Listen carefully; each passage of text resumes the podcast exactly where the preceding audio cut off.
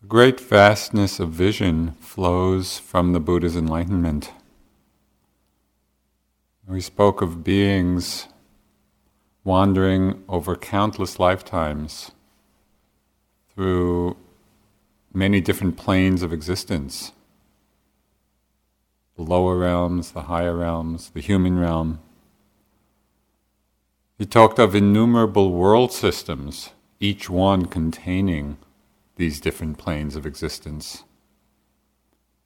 He spoke of unimaginable immensities of time.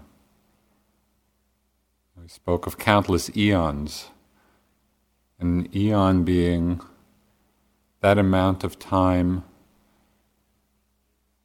that it would take a bird that carried a silk scarf in its beak, flying over the top of a mountain, the time it would take to for that mountain to erode away by that bird flying over once every hundred years. That's an eon. and we've been wandering through this samsaric realm for countless eons. But at the heart of all of this, at the heart of this immensity of vision, which is really hard to comprehend, the heart of it all lies the possibility of awakening, the possibility of liberation. Probably not too many of us have actually traveled through all these different realms, although it's said it's possible. But there is a way for us to understand the immensity of the Dharma journey in terms of looking into the nature of our own minds, exploring the nature of consciousness. It's opening to the mystery of consciousness. What is it? An opening to what the Buddha called the deathless, that which is beyond birth and death. All of that is right here, right within our own experience. What is consciousness? It's that knowing faculty of mind, but knowing not in the sense of acquired knowledge, which is how we often use that word in English. It's not the knowing of knowledge, but rather the direct, immediate, intimate cognizing of the object. Knowing a sight, knowing a sound, knowing a smell, knowing a thought as a thought. It's not confusing the thought for the sound. We don't hear bird.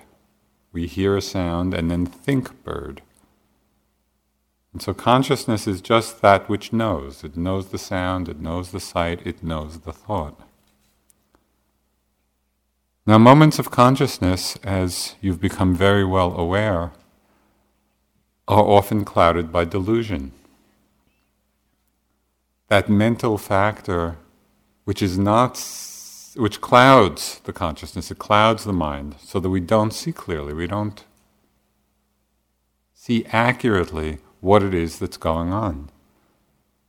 And when delusion is present, the mind is often, your experience is characterized very often by attachment, fixation, contraction, aversion, resistance.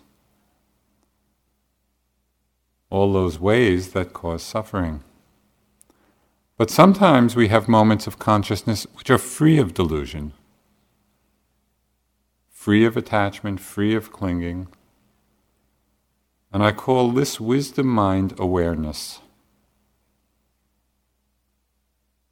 Awareness being consciousness plus wisdom. The wisdom mind. We're pretty familiar with the consciousness clouded by ignorance. We have a lot of those moments. It's when we're caught up in wanting, caught up in attachment, in fear, in aversion when we're lost in our thoughts, we're lost in the past, we're lost in future, we're lost in our fantasies. Buddha used many different words to describe these various states of delusion hindrances, floods, defilements, taints, bonds, fetters. You got the picture? the words are instructive because they really point out the contraction of mind when we're caught up in these. In each of these deluded states, in each of these contract, contracted states, we're actually suffering. It's not just that delusion's there or ignorance is there. It's we're suffering in those states, although often we're not aware enough to see that. In one sutta, the Buddha used some metaphors to describe the hindrances,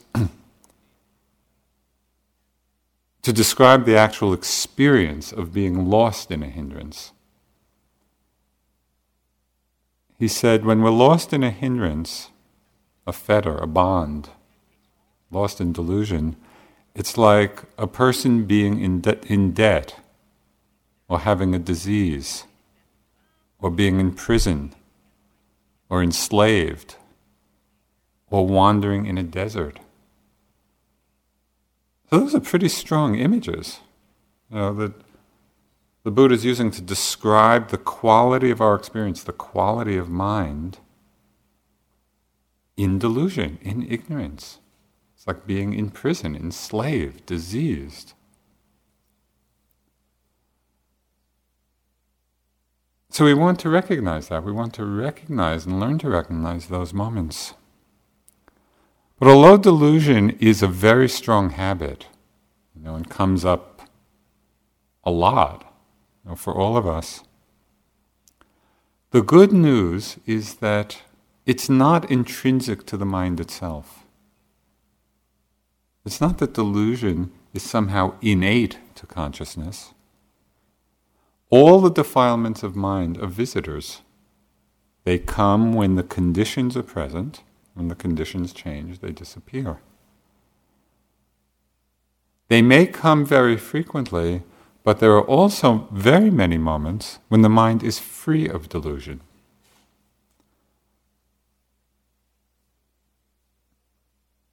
It's very helpful and important to recognize those moments that are free of ignorance, free of delusion. Because the more clearly we can recognize the wisdom mind, the more intimately and directly we know it in ourselves, the more easily we can access it. So it's important not to overlook all of those moments when the mind is free of delusion, when we're in awareness and mindfulness, when the wisdom is present. There are many different descriptions of the awakened mind, you know, in the different traditions. Many different words are used to describe it, but all the, all the traditions converge in one understanding of what liberates the mind. So, about this, there is no disagreement at all. And the Buddha expressed it very directly and unequivocally. He said, This is the deathless, namely liberation through non clinging. This is the de- deathless, namely liberation through non clinging. In another sutta, he said, Nothing whatsoever is to be clung to as I or mine. And whoever has heard this has heard all the teachings. Whoever practices this has practiced all the teachings. And whoever realizes this has realized all the teachings.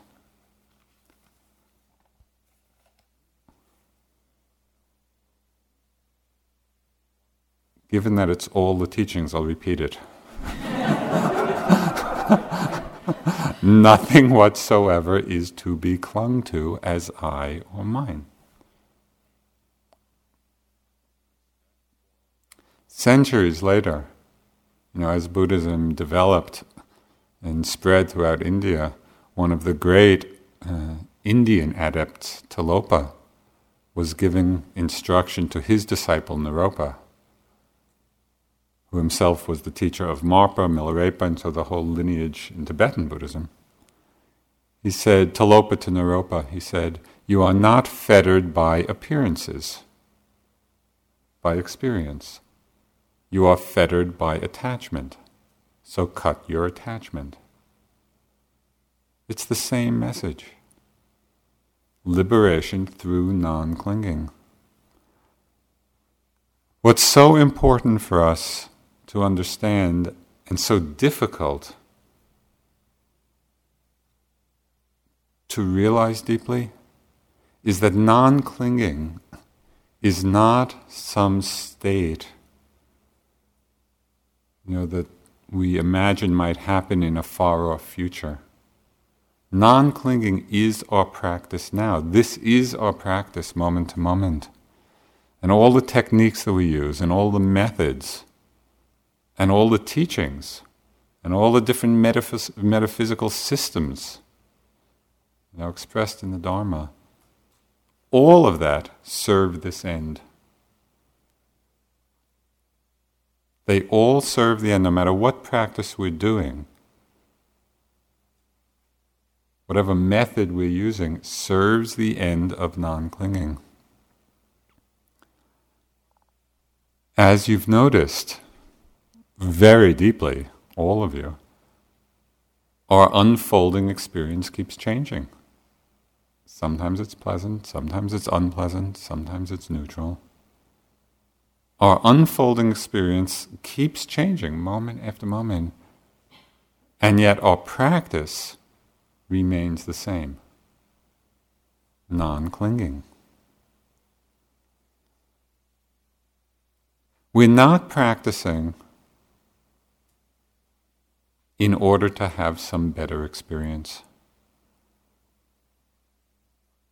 And this is so hard to internalize because we keep wanting. Okay, I'll be with this breath in order to really have a good next breath you know, or to reach some state of tremendous calm or ease or peace or whatever. We are not practicing in order to have some better experience. However nice or however wonderful it may be. We're practicing what the Buddha called the heart's release. Freedom is in the non grasping mind. That's where freedom is to be found. It's not to be found in yet another experience.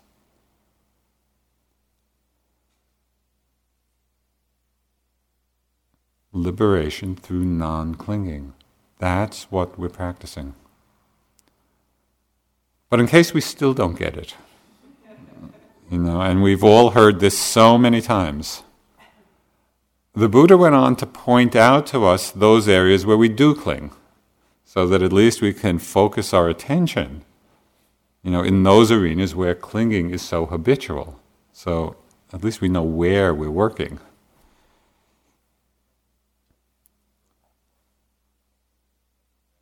The first big arena of clinging is one that's been spoken about a lot and we're very familiar with. It's the clinging of the wanting mind, clinging to different kinds of sense pleasures, to the pleasure of sense objects.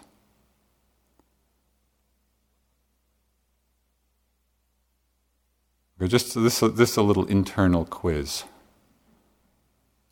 Coming into the hall, would you rather have pleasant sensations or unpleasant ones?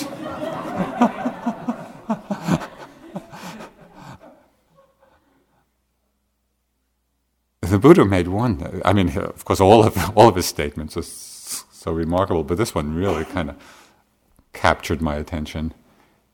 He saw, he said that as long as there's clinging to the pleasant and aversion to the unpleasant, liberation is impossible. We probably have a little work to do. Because even though we can know it intellectually, you know, when we really look at our experience and look about how we relate to pleasant and to unpleasant, we see either on very obvious levels or quite subtle levels.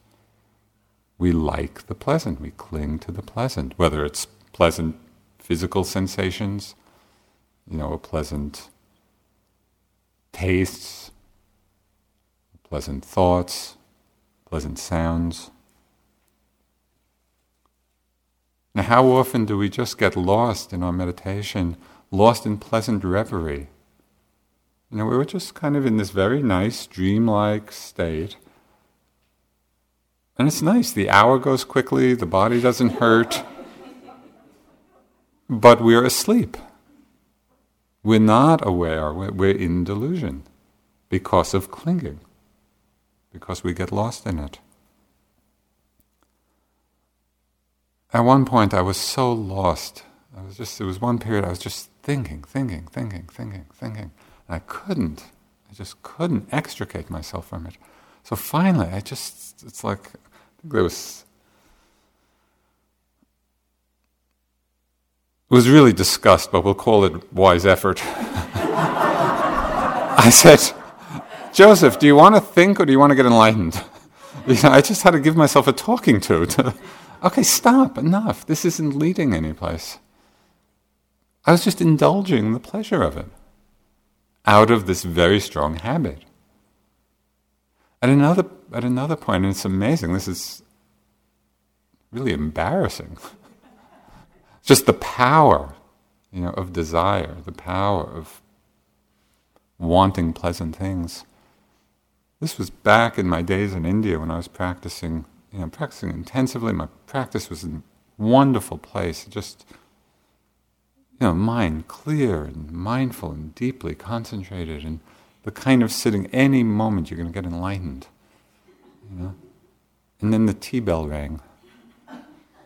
And in India, they served like a little cup of tea and a banana about that big, you know. And my mind just, banana, banana. I need my banana.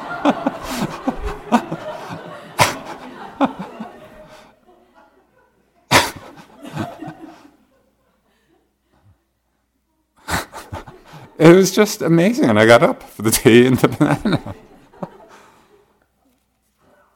the power of the wanting mind. When we investigate our attachment to pleasant sense experience,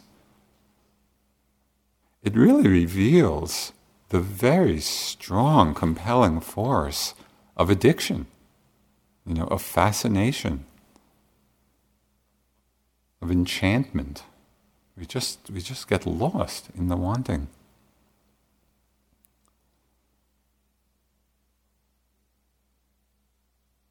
We can become so focused on what it is we want that we forget to really see that really what we're after is the pleasant feeling or the anticipated pleasant feeling associated with the object.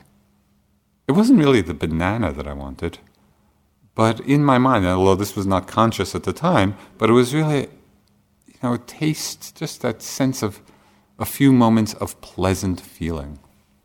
That's really what the mind was after.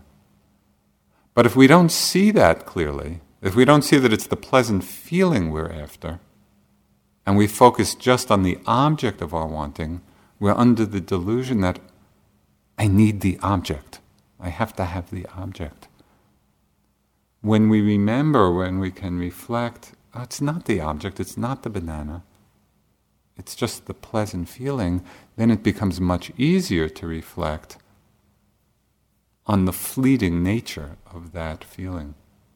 I mean, how long does the pleasantness of a two inch banana last? I mean, to sacrifice enlightenment for that.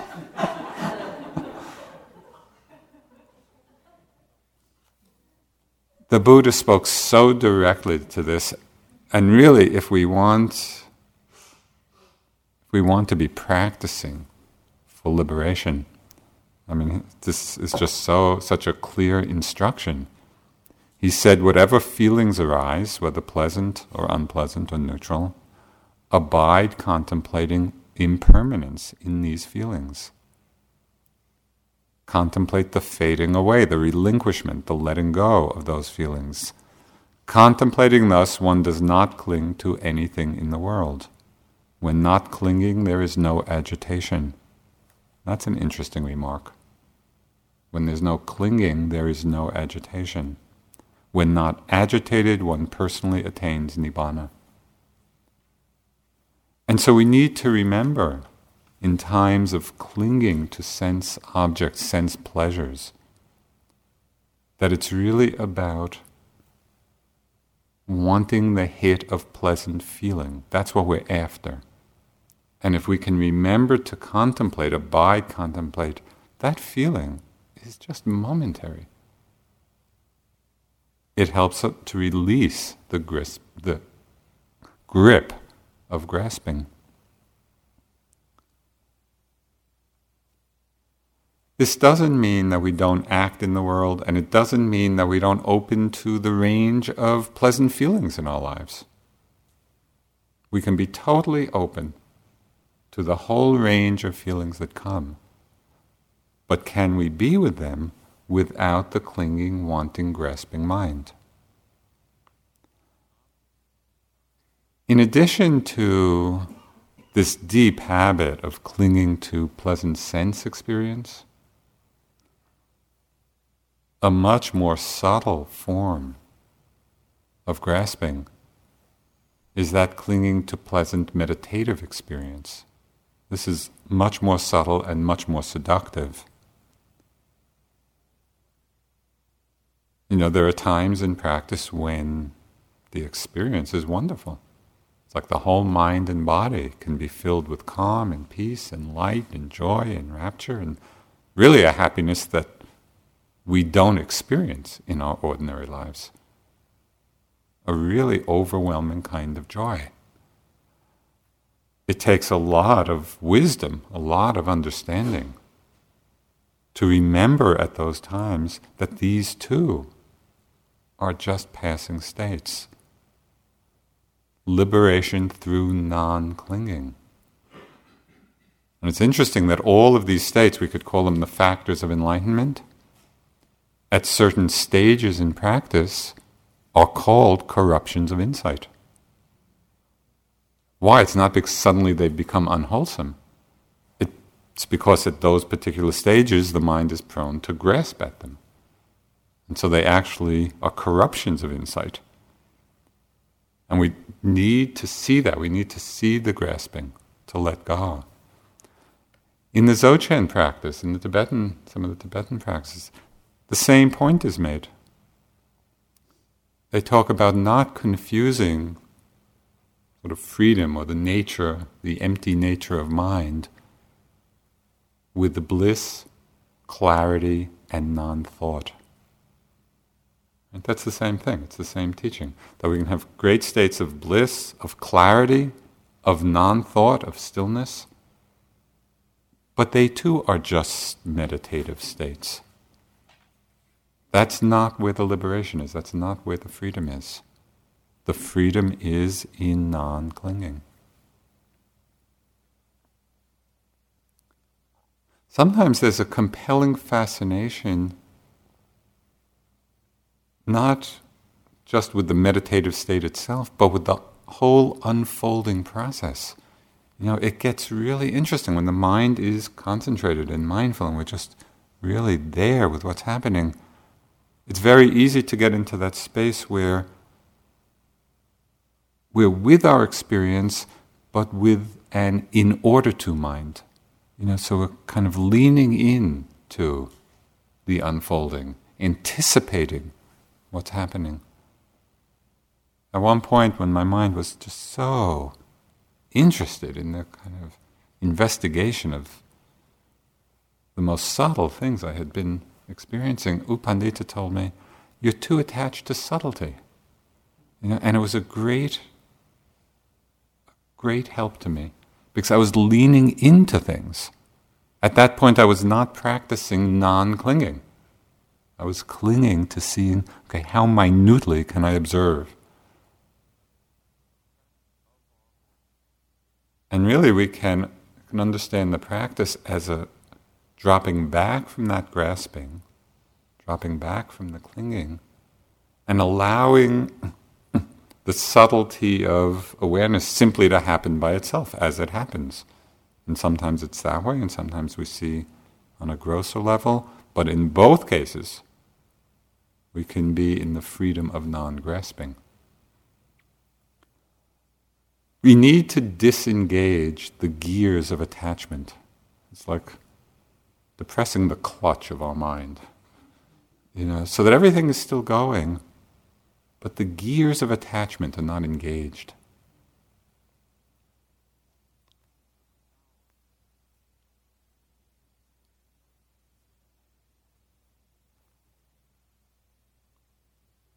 I'd like to offer you one mantra which can enlighten you. So, all you have to do is do it. Okay. It doesn't matter to what you don't cling. Right? It doesn't matter to what you don't cling. So, what does that mean? It means you don't have to wait for some other experience not to cling to. You cannot cling now. because it doesn't matter to what you don't cling. Liberation is in the non grasping.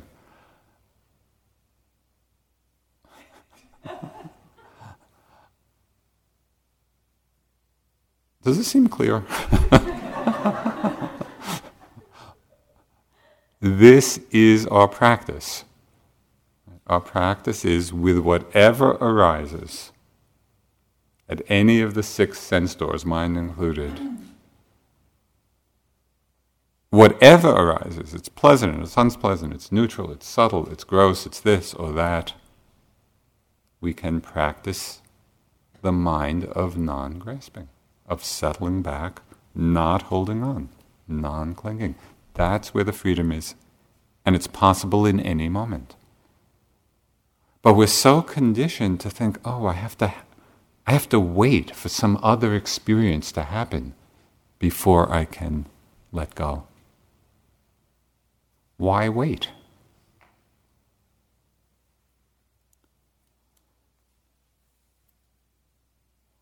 The non clinging doesn't mean we close off to sensations or to thoughts or to feelings.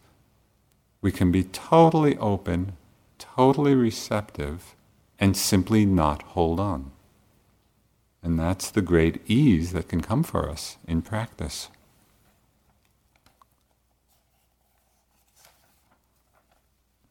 Okay, attachment to sense, the pleasure of sense objects, attachment to meditative states, to pleasant meditative states.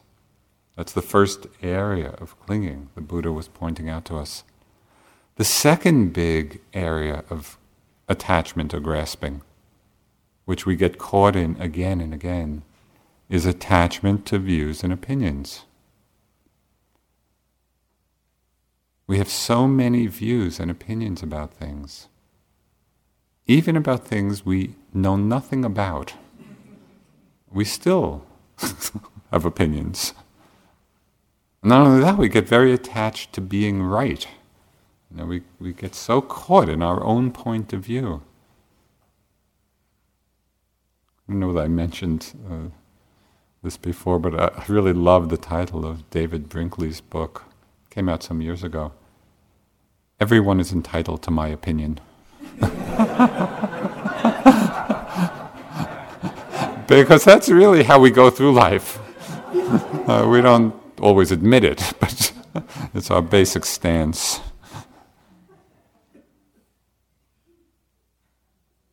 So, first, it's instructive to really see the difference between things we, we might really know and things which we really don't know but just have an opinion about.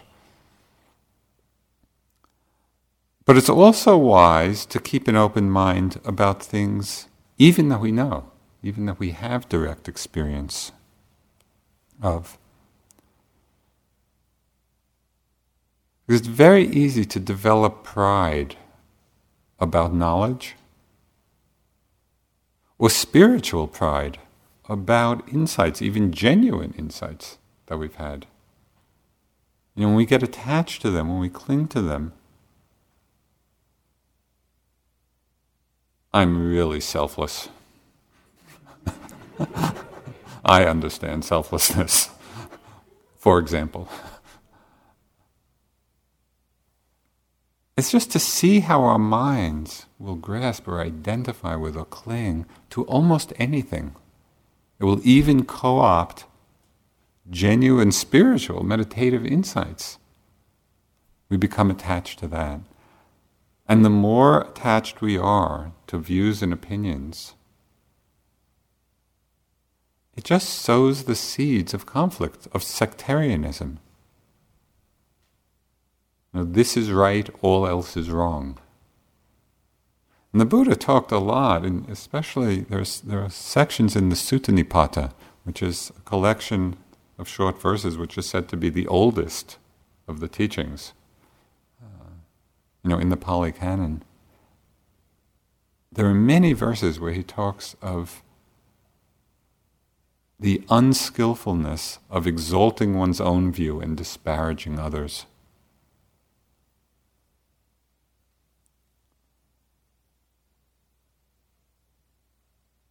All the different teachings, all the different views, even all the different insights, really are skillful means to help us let go of clinging. If we take them to be statements of absolute truth, as often happens in the world, these teachings are what is true, and everything else is somehow lesser. You know, wars have been fought over this. People have killed each other over that. So we have to see in our own minds our own tendency to become attached to a view, attached to an opinion. When we see it all as skillful means for letting go of grasping, then we can learn from so many different sides. That those teachings can be expressed in so many different ways, in so many different languages, in so many different metaphors. When we're not attached to any one particular way of expression, we can learn from all of them. And we see them all as skillful means for what? For letting go of clinging.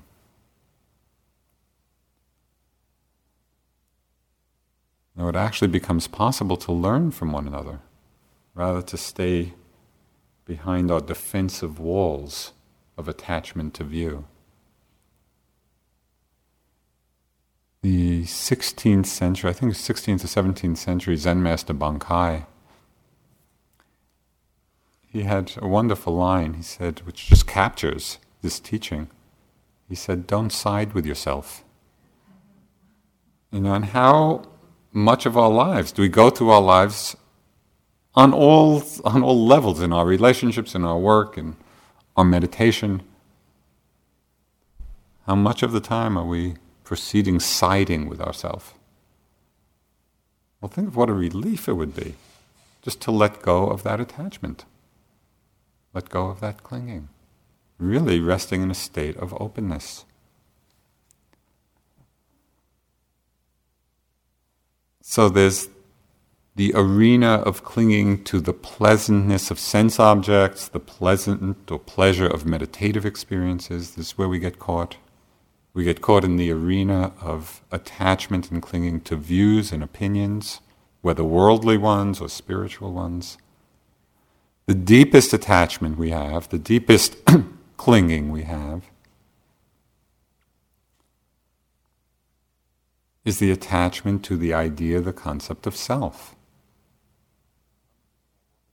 This goes very deep in all of us the conditioning, the habit the holding on to the notion of self, of I.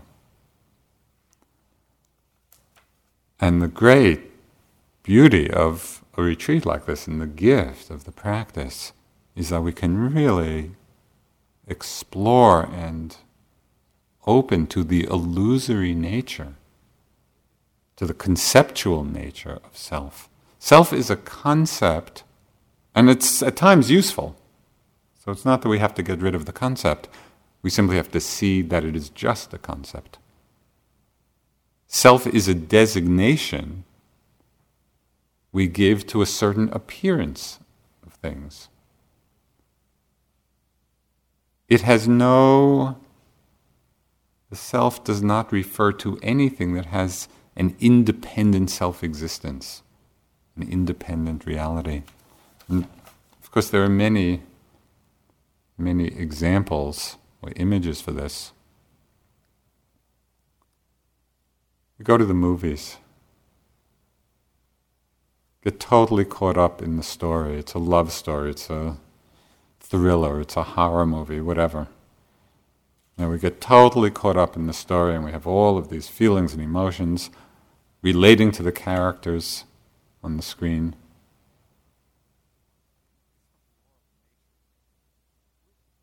Is anybody really up there? It's not that there's it's not that there's anybody on the screen, it's just it's just a picture. And then we could even look further and kind of look up in the theater and see the beam of light going through the film. Even the sense of the person or the people or the action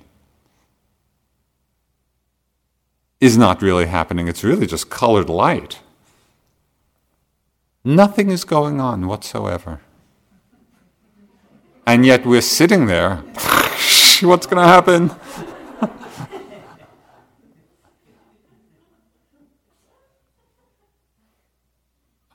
This is our life. This is how we live because we haven't seen through to this more ultimate nature. I'll talk more in a, in a later talk about this. We're, we're so caught in the illusion of self, of I. But even when we do begin to get some glimpses through our meditation practice that there's no one really here. It's just this flow of empty phenomena flowing on. You know, it's a mosaic, it's a constellation of thoughts and feelings and images and sensations, and it's all put together. You know, and there's an appearance of a being, an appearance of someone. So sometimes, you know, through our practice, we do get a sense, yes, self is just an idea, a concept which we're overlaying on this flow of changing phenomena. But even when we get that beginning understanding, still deep down, there's a felt sense of I, isn't there? I mean, we can hear about selflessness and even begin to understand it on some level, but it feels like there's a self. Well, what is that about? Where does that felt sense come from? When we look carefully, when we really investigate our experience, we see that the felt sense of I, even when we're somewhat free of the conceptual sense of it, the felt sense comes in all of those moments when we are identifying with various aspects of our experience experience, moments of experience are arising. It's that process of identification with it that, that brings about that felt sense. You know, we identify with the body. It's often the first response to the question, Who am I? Well, I'm this. This, this is me.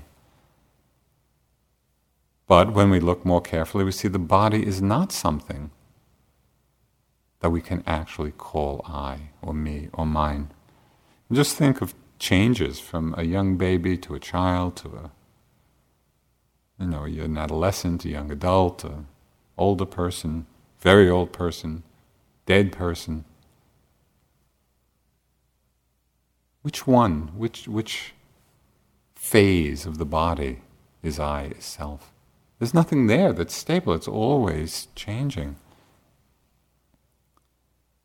I don't know that you've ever seen or read seen pictures or seen in person autopsies. You know, kind of cut the body open and okay, there's you know all these organs, the lungs, the liver, the stomach, the intestines. Oh yeah, the liver is me.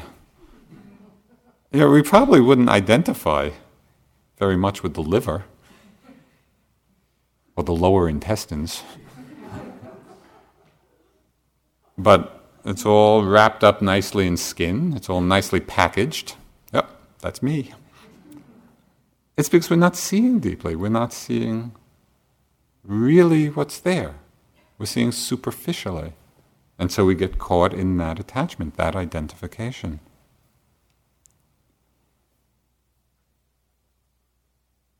Or even on a microscopic level, you know, or cellular or atomic level. As I've read, it's mostly empty space. I read someplace that if all the matter in the body, you know, if, if all the space between atoms and you know, that level, if all the space were removed, the amount of matter that would be left would be the size of a particle of dust. Yes, this is what we identify with. This is me, this is self. It really doesn't make sense. But until in some way we see through just the surface appearance, we get caught in this. And so there is this very strong felt sense yes, I'm the body. So a lot of the teaching, a lot of our practice is just to go beyond the surface impression. You know, and you may have had the experience in your sitting at times when the concentration deepens and the mindfulness is strong. There are times when the whole sense of the solidity of the body really disappears Now, the form of the body disappears. It's just kind of a changing energy field. There's nothing solid there at all. And so then we begin to get a very intuitive understanding of the selflessness of the body. We're less inclined to identify with it. We also create a felt sense of self when we're identified with our thoughts. You know, I'm planning, I'm judging, I'm remembering, I'm whatever. We identify with the stories we make up. Stories we make up about ourselves, stories we make up about other people. Just how many stories have you made up about other yogis? You know, on the retreat. You may not have even spoken to them. You know, but the mind can create whole scenarios about people. Or maybe, you know, you're standing on line for lunch. You ever have kind of those quick little flitting judgments, you know, about everybody in front of you, especially if they're moving too slowly? And it's just, our mind gets caught in these thoughts. We identify with them. And that creates the felt sense of self. Particularly now, at this time of the retreat, really pay attention to thoughts of past and future, you know, particularly future. It is so freeing to see that every thought of past and future, and that whole world which we create as we inhabit those thoughts, and all the feelings we have generated by those thoughts, it's all just a thought in the moment. What am I going to do when the retreat is over? Hmm. You know, I'm going to see this person or do that project. Or just a thought. That's all it is. Ah, another month. Just a thought. Only another month. Just a thought. It's amazing how we create these mind worlds and then inhabit them. And that's our lives. It is tremendously liberating to really see them for what they are. It's just a thought. Light, insubstantial, no problem. The only power that thoughts have is the power that we give them.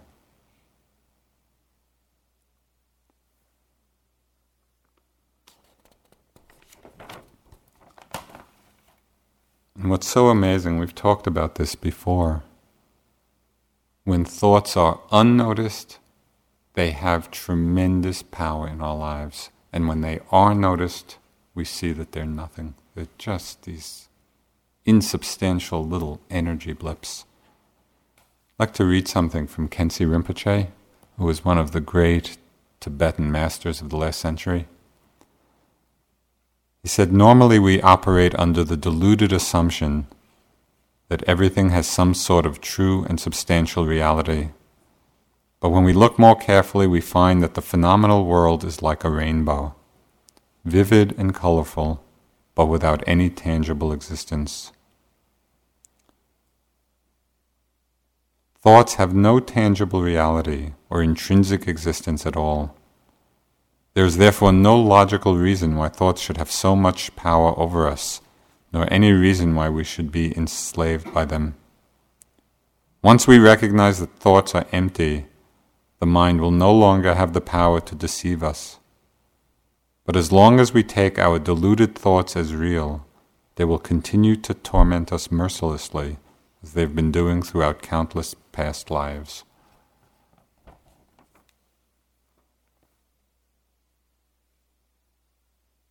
It is an amazing phenomenon, thoughts.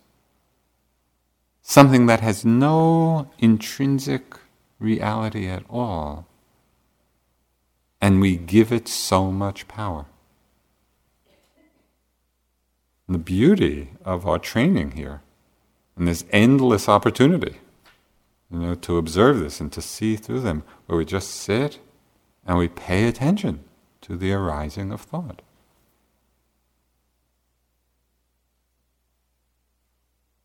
Chin, Chinul, who was a great Korean Zen master from 10th, 11th century, he said, Don't be afraid of your thoughts. Only take care lest your awareness of them is tardy. That's all. The thoughts themselves are not the problem. We simply need to, oh yeah, just a thought.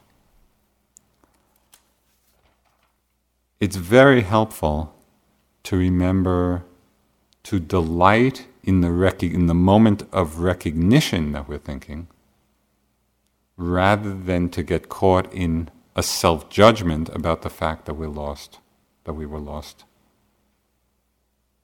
So thoughts come, and if we're lost in them, at a certain point, we become aware. In that moment of awareness, don't just hop back to the breath. Take that moment and recognize delight in the quality of wakefulness in that moment, we have a chance to see and to deeply understand oh, just a thought, it's empty. And the more we do that, we are less enslaved.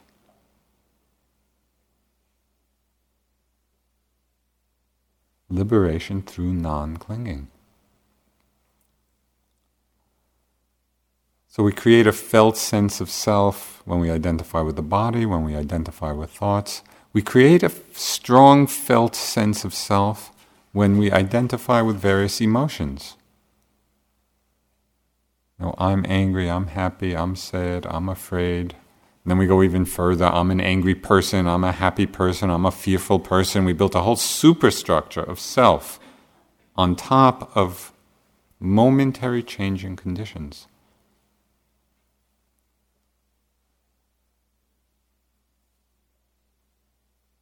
Is it possible to be with an emotion in the same way, the same open, receptive way that you're with a sound? Now you're sitting and you hear a sound. Generally, it's no problem. You know, it's pleasant, it's unpleasant. We have a pretty easy ability just to be there and be totally open and let the sound come and go. Can we practice being with emotion in exactly that way?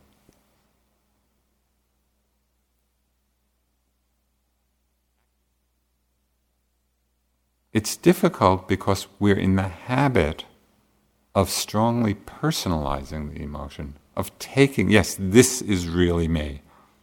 Even when I see bodily sensations are coming and going, thoughts are coming and going, but I'm really angry. You know, and we create that strong felt sense of I in that identification with emotion. One way of learning to not take them so personally, and, and I talked a lot last time about working with afflictive emotions. One piece of that, which would be very helpful to explore, is to really see their contingent nature. They're arising out of conditions. They're not who we are. As an example of this, and this happens a lot, notice how often we'll be going along, sitting or walking, we'll have a certain thought or image, and if the thought or image is unnoticed about something in the past, anticipating something in the future, that unnoticed thought or image can in a moment trigger a flood of emotion. One time I was walking around the loop and a thought came to mind. There was something coming up that I had, uh, forget exactly what it was, but I, there was some anxiety about it, what was going to come. So I had this, I had this thought, and just in the moment, my body was flooded with this strong, intense feeling of anxiety. And I was, I was pretty mindful. I was just watching it. And it was so surprising to me. This thought, which came out of nowhere and which was in itself nothing, had the power to flood my body with this emotion. So I watched it, and then the emotion you know, washed through. And I was so fascinated by it, I purposely thought it again. because I just wanted to sit. And it was amazing. I thought it again, and the same. and it was just so interesting to watch this relationship of thought and emotion, and it was so impersonal. So we can, we can explore this and begin to see that emotions don't belong to us. They arise out of conditions, and we can be open to them, let them wash through, just as with every other experience.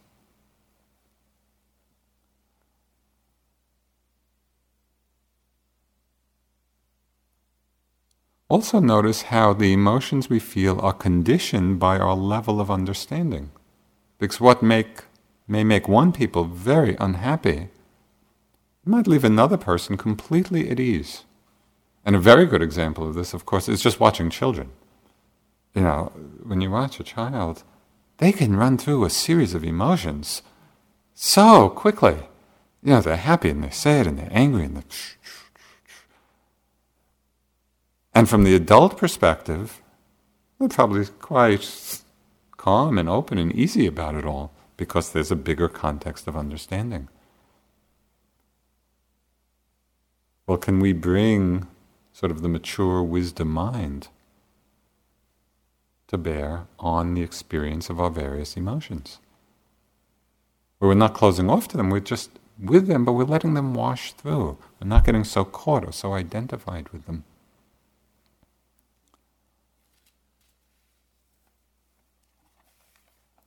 The most subtle place of attachment, of identification, where the sense of self is so intimately and deeply rooted, very difficult, takes a long time of seeing and, and awareness.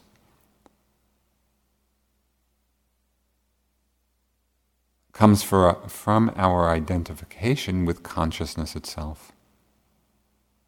You know, even when we begin to see the, the sensations and thoughts and even the emotions as arising and passing out of conditions, we still get very caught in the identification I'm the one knowing. I'm the knower, I'm the observer, I'm the witness of it all. So it's like the last bastion of self, of I. something I've mentioned which I found very helpful in beginning to decondition that. It's just a, it's a little technique which somehow has really helped free the mind from that way of understanding things is by framing the experience in the passive voice. I think I mentioned this early in the first part. For example, sound being known, a thought being known, a sensation being known, rather than I'm knowing a sound, I'm knowing a thought. When we put it in the passive voice, and I, I first was playing with this in the walking meditation, I was just walking and feeling the sensations, just just the flow of sensations, no image of foot or leg, just a flow of sensations being known. And when it's framed in that way, we take the I out of it. There's no I, there's no self, it's just things being known. And then the very interesting question known by what? And that question really points us very directly to an exploration of the nature of mind, the nature of consciousness. Uh, in the walking, just the sensations are being known spontaneously. Nobody's doing anything. There's no effort whatsoever required. It's just being present, it's being undistracted. The sensations are being known spontaneously. Known by what? This is the great mystery. You know, in some traditions, it's called the union of emptiness and cognizance. Buddhadasa, who was a great Thai monk from the last century, he said we should really call mind emptiness, but because of the knowing faculty, we call it mind. So there's this amazing mystery that's unfolding the mystery of awareness, the mystery of things being known. There's nothing to find, and yet the cognizing function, the knowing faculty, is happening. And there's no one doing anything.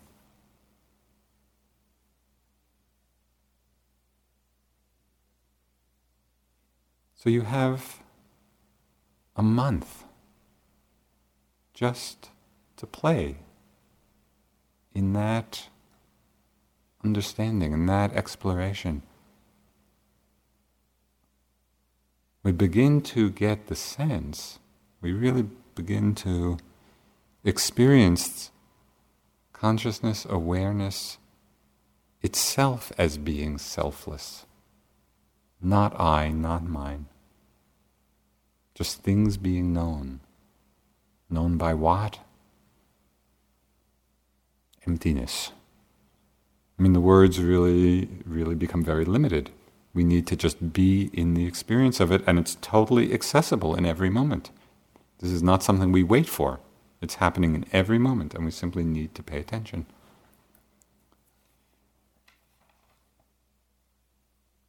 So we can watch for the contractions of self many times through the day. You know, watch when we get caught by something in the body. Watch when we get lost identified with a thought, lost in emotions. We get lost in the sense of being the observer, the witness.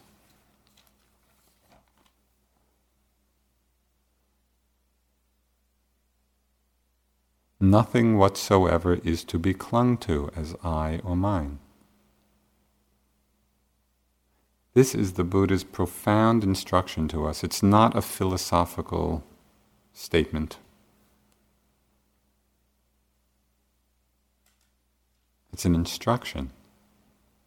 Nothing whatsoever is to be clung to as I or mine. This is our practice moment to moment. This is what we're practicing.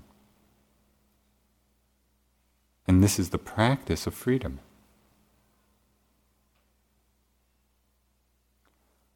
Let's sit for just a moment.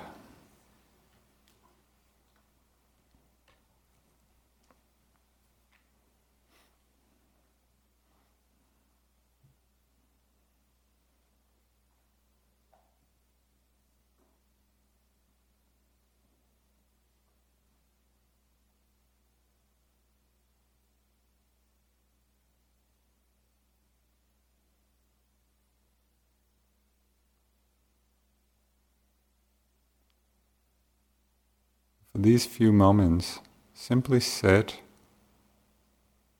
letting whatever arises in the moment arise and pass away. Practicing non clinging. It's non doing. It's the breath, sensations, sounds, feelings.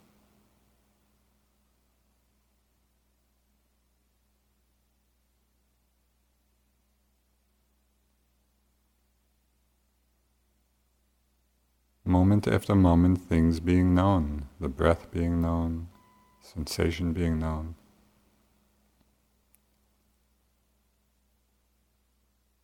Happening all by itself.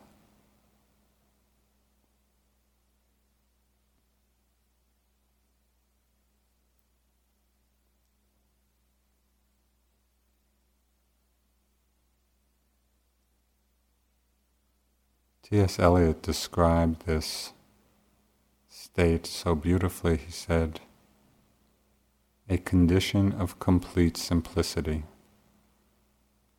costing not less than everything.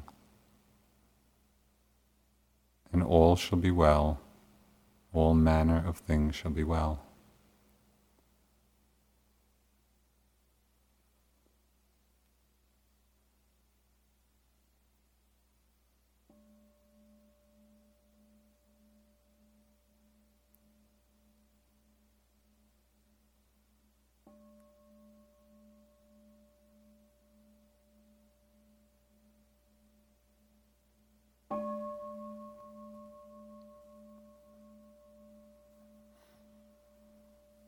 Thank you.